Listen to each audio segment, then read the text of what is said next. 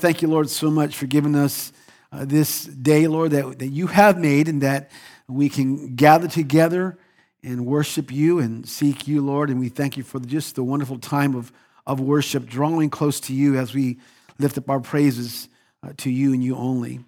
And Father, I pray this morning that you would speak to our hearts, Lord, that and trust that our, our hearts are ready to receive your spoken word. And Lord, I decrease that you would increase. I empty myself of myself, so fill me with yourself, that everything that I say and do, every thought that enters my mind, would be of you, not of me. We pray this in Jesus' name. All God's people said, Amen. Well, if you have your Bible or Bible app, turn to 1 John, not the Gospel John, but the Epistle John, 1 John chapter 3, verses 4 through 10 is today's text. Again, 1 John 3, verses 4 through 10. We're now in part 8 of our series, Authentic. Say authentic.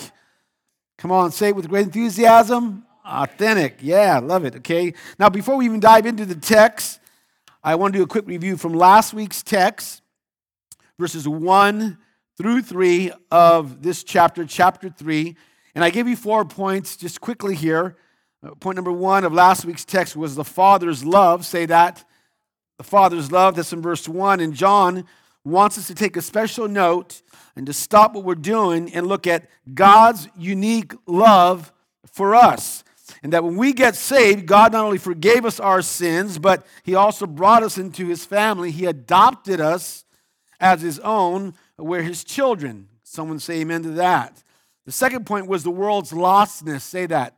The world's lostness.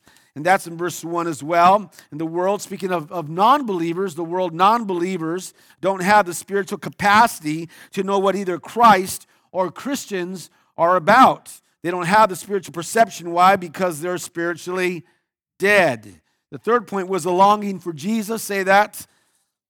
That's in verse 2. And John can't quite tell what we're going to be like exactly in the fullness of our future state of glorification has not been completely revealed. All John can tell us is that when Jesus does appear, uh, we shall be like him, for we shall see him as he is. Yeah? All right? And we will receive full transformation spiritually and also physically at the point when Jesus comes back for us. And he's going to come back. He'll come back. Amen? The fourth point was the way to live. Say that. And that's in verse 3. And, and who we are, knowing the text, who we are, children of God, right? We are children of God, and where we're headed, heaven, eternity, should have a radical, radical effect on how you and I live. As children of God, listen now, uh, with the coming expect- expectation of Jesus, that, that's supposed to lead to a practical holiness in our lives. We are to purify ourselves because John says, the Word of God says Jesus himself is pure. Got it? This now brings us to, to today's text. The title of my message is Living Rightly. Everyone say that. Living Rightly. Six points.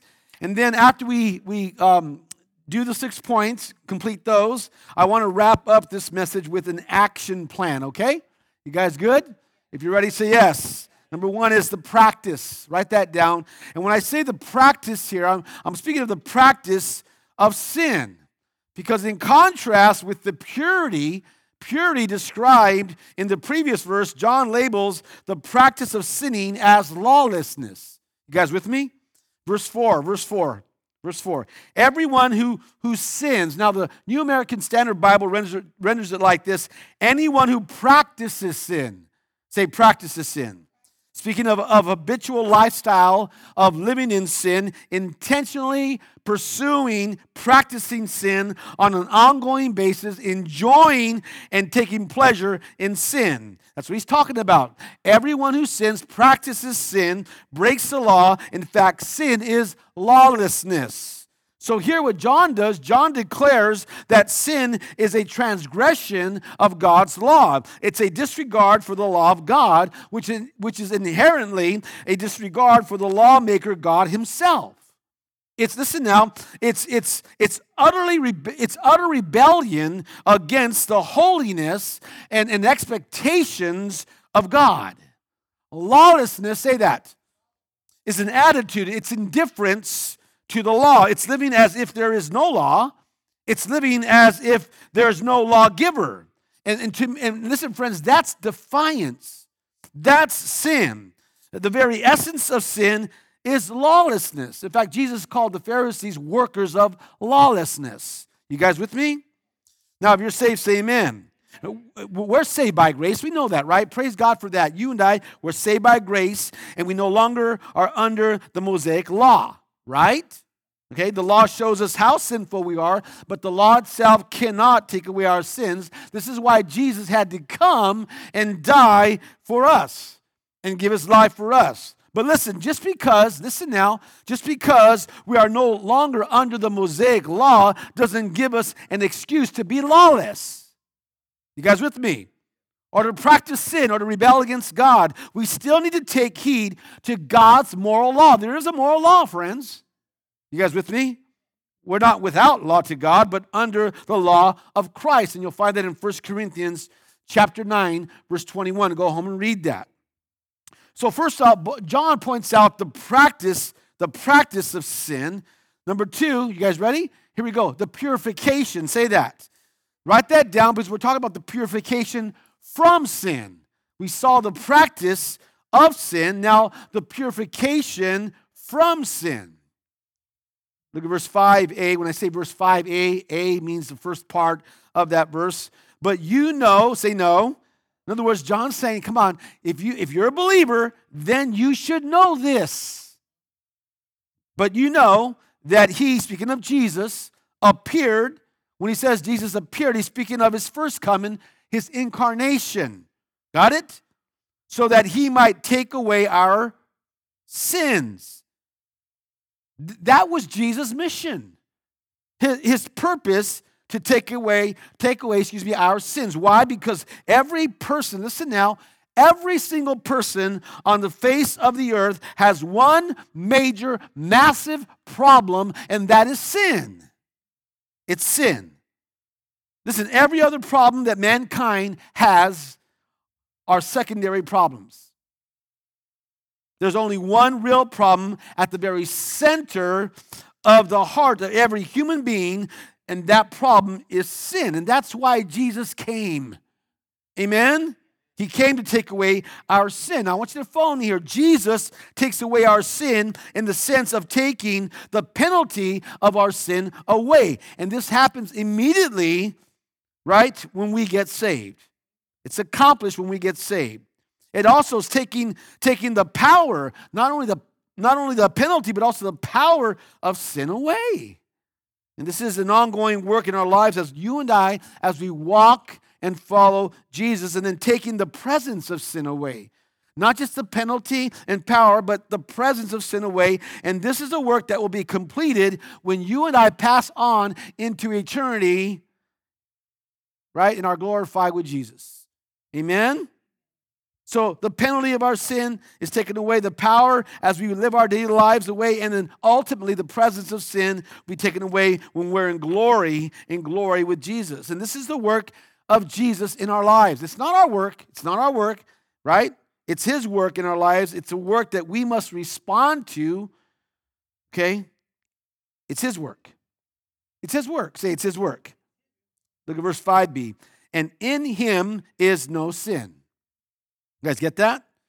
Okay, we, we cannot take away the penalty of our own sin. We can't. Why? Because we're sinners. We're sinners. It's impossible to cleanse ourselves. We must instead receive the work of Jesus in taking away our sin. He, speaking of Jesus, he and he alone is able and was able, right, to pay the penalty for our sins. The sinless one died for our sins. He was the only one, this is now suitable and perfect. Eh, suitable was the only suitable and perfect sacrifice for our sins. And you see, in order for Jesus to take away our sins, the qualification was what? He had to be what? Without sin himself. Or he would be dying for his own sin, which would make sense, right? or he would be having to save himself and take away his own sin. But since there was no sin in Jesus, our sins could be placed upon him on the cross. And that's, that's good news. And I love what Paul said in 2 Corinthians chapter 5, verse 21, where he writes this and he says this God made him, speaking of Jesus, God made him, God made Jesus, who had no sin to be sin for us. So that in him, Jesus, we might become the righteousness of God. Right? Don't you love that? Jesus became our sin bearer. That positionally, you and I would be righteous before the eyes of God. That being said, the reason why, and here, this is what I'm driving at, or John, should I say John's driving at? The reason why an authentic believer, authentic, say authentic, authentic believer cannot habitually practice sin or practice lawlessness is because it's incompatible with the law of God and incompatible with the work of Jesus Christ. That's why. Now, if you're saved, say amen. In Jesus' death on the cross, it meant the death of the ruling power, the ruling power of sin in our lives. Now, we still sin. We're saved, but we're saved sinners. We still sin. Sin is still present in our lives, but it's no longer the governor, it's no longer the ruler, it's no longer the dictator of our lives. Why? Because Jesus is now our governor, right? He's now the ruler, right? The king of and in our lives. We now have a new master. Verse 6 no one who lives, in other words, abides, say abides, in him, okay, who abides in Jesus, keeps on sinning. Now, keeps on sinning. We're going back to what John has been saying throughout this whole epistle, right? When he says keeps on sinning, talking about the present tense, the idea of continuing in sin, uh, to, to go on sinning uh, and sinning, uh, practicing a lifestyle of sin, a habitual lifestyle of sin. So no one who lives or abides in him keeps on living that way. No one who continues to sin, again, the habitual lifestyle, has either seen him, Jesus, or known him. Do you guys get that? And what John is simply saying here, friends, is that those who live in sin, practicing a lifestyle of sin, okay, whose lives are dominate, dominated by sin's lives marked by a continual desire to please the flesh have not, listen, have not encountered Jesus. They haven't. Nor are they known of him.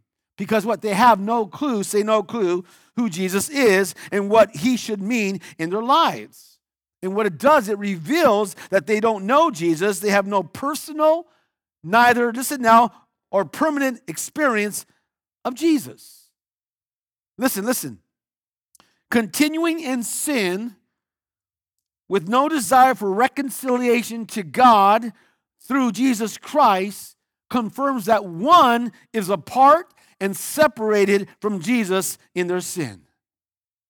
So, this makes it very clear that it's ridiculous. And I want you to get this, Christians. It's ridiculous, it's foolish to believe that a person who is truly saved one who abides in Jesus, connected to Jesus, can at the same time live a lifestyle of sin.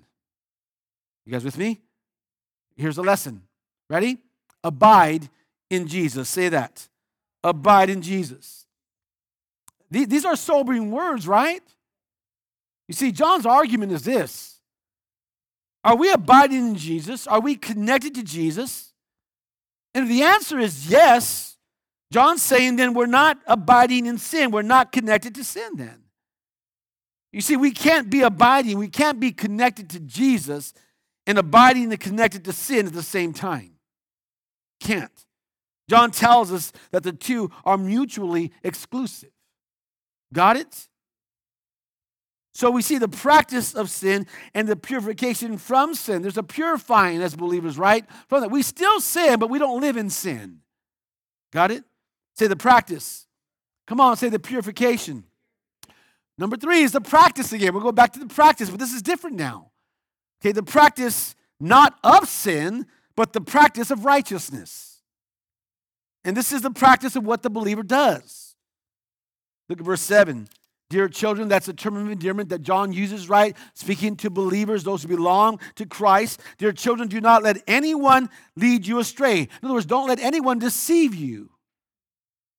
Because we learned that the Gnostics, the false teachers, right, these heretics, he's speaking of these guys who were teaching that it doesn't matter how you live. They were living immoral lives without remorse, without repentance, without regret. They were claiming to love God, yet practicing a lifestyle of unrighteousness. So, dear children, do not let anyone lead you astray. Don't let anyone deceive you. These guys he's talking about, these false teachers, that he says this He, speaking of the true believer, who does what is right, got it? The New King James says it like this He who practices, I love this, practices righteousness. You guys get that? So he who does what is right, practices righteousness, is righteous just as he, speaking of Jesus, is righteous. Man, you gotta love the word, don't you? Right? You gotta love the word. John, John, John speaks of the, of the practice, he speaks of the mark of a true, authentic, genuine believer. You see, those who have, listen now, those who have been made righteous in Jesus will practice righteousness, just as Jesus himself is righteous. Now, I want to point out something. Let's look at the text again. Jesus, right? It says, just as he, Jesus, is what? Is. Not was, is. Say is. Present tense. Present tense. Okay? He is. Always will be, right? Okay? Follow me. Because Jesus is righteous in the present, we can live lives characterized by righteousness. Not, not, not sin, because we have been given the righteousness of Jesus. Follow me. He, Jesus, is righteous in the present, right? Therefore, we have the resource that we need to live righteously today and every day. Because he's righteous all the time. You guys got it? And you know what? As I was doing my study, I was thinking about this. You know what we need more of today? We need more God fearing Christians, yeah, who practice, who live a lifestyle of righteousness. Okay? Christians who don't live with the mindset, don't live with the mindset, how much can I get away with and still be a Christian? Hmm. People who will practice, live a lifestyle of righteousness. Now, listen, because I, I want to make sure you understand what John is not saying here. He's not saying that we're saved by being righteous. He's not saying that. Okay? He's not saying if you practice righteousness, then God will accept you as righteous, or if you practice righteousness, you will be saved. He's not saying that. What John is saying, what he's saying is if God has done a work of grace in your life in my life, if you, if we have truly believed in Jesus alone for salvation, if we are truly born again, saved by grace, then this is the way that you and I will live a righteous life. You will practice righteousness as Jesus is righteous. it's like that saying, right? Like father, like son you, you will become more and more like Jesus. The, the evidence of God's grace, the evidence of God's righteousness, the right, and the righteousness of Jesus Christ will be seen in your life.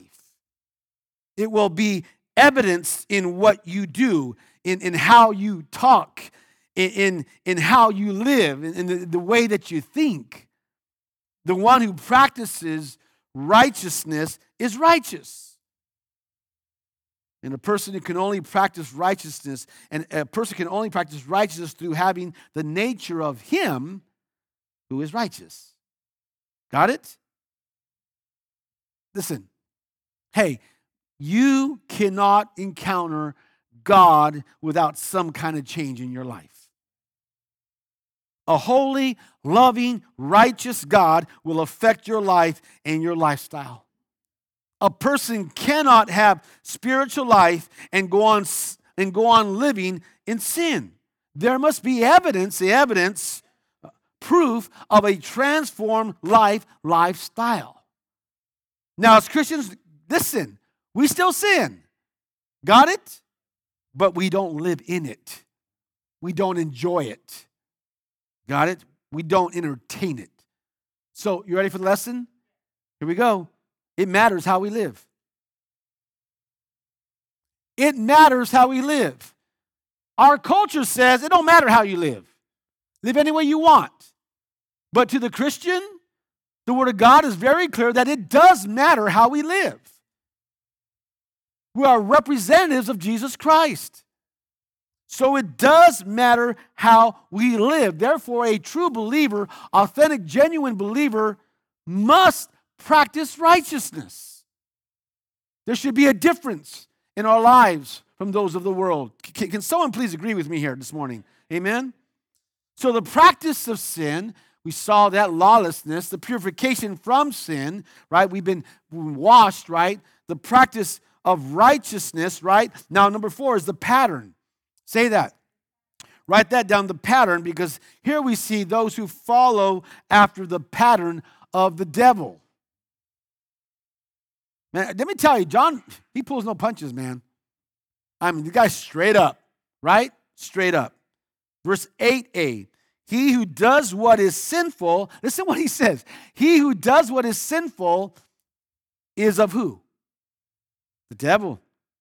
Because the devil has been what? Sinning from the beginning. And we can trace, we can trace the source of all sin to the devil, to Satan. Because sin originates with him. He's the author, he's, he's the, the director, he's the, the founder, the father, he's of sin. And those who continually, there's that word, continually commit sin without any remorse or without any sense of need for repentance, who settle in habitual sin, are not children of God. What are they? Come on, say it. That's right children of the devil. I know that sounds harsh, but that's the word of God. Amen? Now, notice the contrast between, and I want you to get this, notice the contrast between Jesus and the devil. Back in verse 5b, John says, and in him, speaking of Jesus, is no sin. Did you get that? And here he says, the devil has been what? Sinning from the beginning. Contrast, right? Get this the one who continually sins, the one who continually practices sin, is following after the pattern of who? The devil. So, question which pattern are you following after? Jesus or the devil? It's a fair question, right? See, the truth is, we are either children of God or children of the devil. And there, there's no middle ground. We are either saved and acceptable to God through Christ, or, or, or we remain in our sin associated with Satan and his desires. And John's point is this is that is the one who continues, again, that's that word, continues to sin, habitually living a lifestyle of sin, proves, say, proves, they haven't completely abandoned their loyalty to Satan. If you're saved, say amen. If we're saved, hey, listen now. If we're saved, we must abandon the old loyalty, Satan, right? And embrace and abide in the new loyalty, Jesus. Amen? Practice the purification, the practice again, the pattern. Number five is the purpose. Say that. The purpose. Because we know that Jesus came to this earth with a purpose, right? Look at verse 8b. The reason the Son of God, Jesus, appeared was to destroy whose work? Whose work?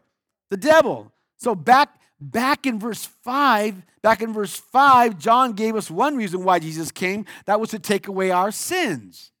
Right? To take away our sins. Here John gives us another reason why Jesus came. That Jesus might destroy the works of the devil. Now notice notice John didn't say that Jesus' purpose was to neutralize the works of the devil or to alleviate them or to even limit them. No, no, no. Jesus' purpose was to what? Destroy, destroy the works of the devil. Now, listen, the devil was defeated at the cross. We know that, right? He was defeated at the cross, but he's still waiting his sentence. Now, He's a powerful force in the world. And he is. He's a powerful force in the world. But Jesus has defeated him at the cross. Therefore, the Christian, if you're saved, say amen. Okay, we have victory over the devil. We do. Not ourselves, but in Christ. And by the way, the book of Revelation, if you read the book of Revelation, gives, ulti- gives the ultimate doom of the devil. If you're still with me, say amen. Point number six, here we go. Point number six is the position. When I say the position, I'm speaking of the position of the believer, of the believer, the believer's position. Verse 9, verse 9a. No one who is born of God will continue. There's that word again. To what? Sin. Continue to practice sin, habitually live in sin. Why? Because God, God's seed, say God's seed, remains in him or her. You guys got that? Listen, the change from being a child of the devil to being a child of God comes when we're born of God, when we're born again. At that moment, the moment that you and I receive Jesus Christ, at that moment we are given a new nature. Say new nature. So in the text, in the text, we just read it, God's seed refers to the new, say it, nature. Okay? New nature received at our conversion. You see, the old nature produces sin, but the new nature leads one into a holy and righteous life. Now, notice what John says because God's seed remains in him. This is an amazing statement, amazing statement that the divine life remains in the believer, remains in the believer, which tells us that the believer is eternally secure. You got it? Say, got it. So instead of going, listen, so instead of going out and practicing sin, the believer's eternal security is a guarantee, listen now, that he or she will not go on sinning habitually. Got it? Look, look at verse 9b he or she cannot go on sinning, again, practicing sin, habitual lifestyle sin, because he or she has been what? Come on, say it. Born of God. And John is emphatically, clearly emphasizing what it means to be a true, authentic, genuine believer of God, child of God. It means that there's a change, a, a, transforming proof. There's, there's evidence in our lives, and, and that evidence is seen in every single area of our lives as we grow in our walk with Jesus. There will be proof, evidence, real, observable change in our lives. Again, again, if we're truly saved, if we're authentic uh, an authentic child of God, we will not, we will not practice a lifestyle of sin. And I want to tell you, someone, someone who says, yeah, you know what, man? They say, "Oh, they're a Christian and they love God and yet live a habitual lifestyle of sin. John says, the Bible says they're not, they're not a real Christian. So the word God says. God will not permit one who has truly been born of him to continue to practice sin won't. You ready for the lesson? Here's a lesson. There's a change in our relation in our relation to sin. At least they should be, right? Right? There's a change in our relation to sin. So, so we as believers, we need to live our lives free of sin as much as we possibly can. We still sin. We still sin. We just don't sin as much as we used to sin. We're not sinless, but the more that we grow in Christ, we should sin less. And now that we're saved, we, we look at sin differently. We don't enjoy it. We don't entertain it. We deal with it immediately. We despise it and hate it wholeheartedly. You see, serious believers, if you're a serious believer, serious believers are serious about dealing with their sin. You know why? Because they know that sin brings consequences to their daily lives. Amen? Let me tell you something. If you're, if you're a true believer and, and if you allow sin to rule your life for that moment or so, guess what, friends? You, you lose joy and peace and power. We've got to deal with it, right? Verse 10, here we go. This is how we know. Don't you know that? Say no. This is how we know he uses that word a lot. This is how we know who the children of God are and who the children of the devil are. Anyone who does not do what is right is not a child of God, nor is anyone who does not love his brother or sister, I would say in Christ, because that's what he's talking about, Christians. So John is calling it what it is. And like I said, he pulls no punches. You see, the reality is what we're manifesting in our lives will show if we are truly a child of God or a child of the devil. There's, there's no middle ground there. And the child of God reflects the character of God in their right living before God, and the child of the devil reflects the character of the devil in their rebellion to God. There's no middle ground. Okay? There's no gray area here, okay? There's, there's no such thing as half and half. We are either a child of God, as John says, the Word of God says, or a child of the devil. And what determines that is our lifestyle how we live. Got it? And John makes it clear that the one practicing righteousness as a way of life is the true child of God and one who is recognized by his or her love for other Christians. And we're going to talk about that next week. Don't miss next week. Okay? You guys got that? So, with now the text already done, what I, what I want to do is, is, is, real quickly here, what I want to do is I want to I want to give you an action plan on how to live rightly. Okay? All right? Okay. Now this is not an exhaustive list. There's many more, but I'm just going to give you a few, maybe six of them. Okay? So so action plan. You ready? Here we go. Here we go. This is how how to live rightly. Here we go. Get in the word. Say it. Get in the word.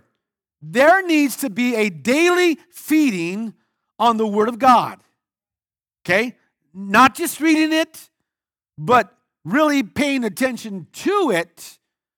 Let it resonate in your hearts deeply and doing what it says. And you heard me say this many times God's Word shows us what's right, what's not right, how to get right, and how to stay right. Now remember, the Word of God is the number one provision for purifying ourselves, right? And the more we are in His Word, the more we take on His characteristics. The Word, it's the Word of God that renews our mind. Satan is going to attack you in the mind. It all begins in the mind. And we as believers need to renew our minds. Amen? Romans 12, 2. Romans 12, 2. Do not conform to the pattern of the world, but be transformed, say transformed by the renewing of your mind. How do you renew your mind? Renew your mind, renew your mind, the Word of God. Then you will be able to test and improve what God's will is, his good, pleasing, and perfect will. Say, say, get in the Word. Here we go. Next one is pray. Pray. we pray, we should pray. We should have a time of prayer, right? When we pray, we need to be honest with God about our struggles. Okay? and accept responsibility for the things that you and I have done wrong. And I got to do that. I, Lord, when I messed up, God, I, Lord, I messed up. And I should have been angry or just did, done something that just was, was defiance against you, Lord, and be honest that we've done something wrong and take responsible, personal responsibility for our sins and confess them to Him. Amen. And in chapter 1 of verse 9 of this epistle, Remember what John said? Uh, if we if we confess our sins, they confess. Okay, he Jesus is faithful and just and will forgive us our sins and purify us, right? Purify us from what? Unrighteousness. Because we ought to be walking righteously, right? Say get in the word. Say pray. How about this? Walk in the power of the Holy Spirit. So important that we'd walk in the power of the Holy Spirit. Listen, the old nature, the old nature is seeking to gratify the flesh. And so daily, knowing that, daily we need to ask God to give us the power of His Holy Spirit to turn away from tempting things, from tempting situations, right? And practice righteousness. And I want to say this, friends listen, we are not a match for the devil and his army in our own strength. Not. I'm sorry, but we're not. You guys with me? He's going to beat us every time we try to face tempting situations in our own power. This is why we need to walk in the power of God's Holy Spirit. Can't do it in your own power, friends. We need the power of God's Holy Spirit. Galatians 5:16. Some of you guys might know this by heart. Paul says, So I say, walk, live, right? By the Spirit. By the Spirit. It was be under the power, under the influence, under the control of the Holy Spirit, and you will not gratify the desires of the flesh, the sinful nature. So understand, you got to meet the premise before you get the promise. Walk by the Spirit. That's the premise. The promise is this, and you will not gratify the desires of the flesh. Say, get in the Word. Say, pray. Say, walk in the power of the Holy Spirit. Number four is avoid tempting situations. Avoid it. Avoid it. Matthew chapter 26, verse 41. Matthew 26, verse 41 says, Watch. Jesus says, Watch, watch and pray. Watch and pray so that you will not fall into temptation. Get it? Spirit is willing, but what's weak? Flesh is weak. So we need to stay away from certain places. Listen now, church. Certain places, certain people, certain websites, certain situations that can make us stumble. We need to set some boundaries, set them, and stick to them. The problem with us, we set the boundary right here. Look at, we set the boundary, right? And we see the boundary, but we do this. We kick the boundary. No, set it and stick to it. Amen? Get in the Word, pray, walk in the power of the Holy Spirit, avoid tempting situations. Number five, I love this one, is be accountable. Be accountable. Be accountable. There is power, there is strength and freedom in accountability. Because we cannot do it. Listen now, friends, please get this on our own. We can't. We need to share our struggles, right? Yeah, our victories, but our struggles with someone. And, and, and find someone who's, who's a strong believer, someone who's a good, godly person of good, godly characteristics, a character. Someone who won't be afraid to ask you honest, hard questions. Huh? Proverbs 27 17, we know this, right? We just went through the book of Proverbs. As iron sharpens iron, so one brother sharpens another. Hey, if you don't have an accountability partner, find one. Find one. Find one because you need one. You need one. Amen? Get in the Word, pray, walk in the power of the Holy Spirit, avoid tempting situations, be accountable. And number six, here we go. The last one is examine ourselves. Examine ourselves. Take an honest, personal inventory, right? Assessment of our lives, of our character. Character. Now, I want you to write this down 2 Corinthians 13, verse 5. And I love what Paul writes. He writes this Examine yourselves, got that? To see whether you are in the faith. Test yourselves. Then he says this Do you not know or realize that Christ is in you? Unless unless you fail the test. And we need to examine ourselves, Christians, all of us, me included, all of us. Examine ourselves by asking ourselves, Am I a true Christian? Really, am I a true Christian? Am I walking in the light? Am I walking in truth? Am I pursuing righteousness? Ask ourselves Am I entertaining and enjoying sin? Or am I turning away from sin? Ask ourselves Am I purifying? Am I cleansing myself from anything and everything that is inconsistent with the nature and character of Jesus Christ? Am I, listen now, am I beginning to see a resemblance to Jesus in my life. You guys get that? In my life. Listen, the test here isn't asking how often we go to church or how, how, how much we read the Bible or how much we pray. We should go to church, we should read the Bible, right? But that's not what he's asking. You know, are we serving in ministry? He's not asking that. or how many verses we've we've what we've memorized. No, he's not asking that. It's asking us to make a determination if we are in the faith or not. It's, a, it's an issue of in or out. It's an issue of real or fake. It's an issue of, of in the faith or disqualified from the faith.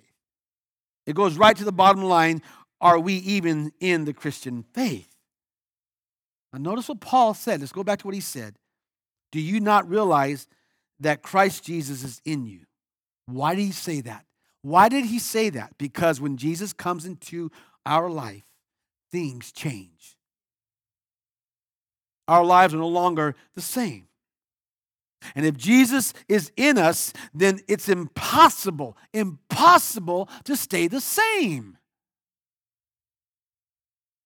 He's doing a work in us to transform us into his image. Transformation must take place. You see, salvation is not just a transaction. And it should be a transaction. When you come forward here and you say the sinner's prayer, that's a transaction. Got it? It's not just a transaction, it's transformation. If you come forward, if you came forward and said, I want Jesus, that's a transaction, but guess what? There's got to be a change, transformation. Salvation right, is transformation as well. So, question, and we're going to close with this Do you pass or fail the test? Let me ask you this Are you living rightly or are you living in sin? And these are not my words, these are the Word of God, John's Word. That we as believers, there ought to be a change in our lives. Amen? That we're different. Living rightly. Let's all stand.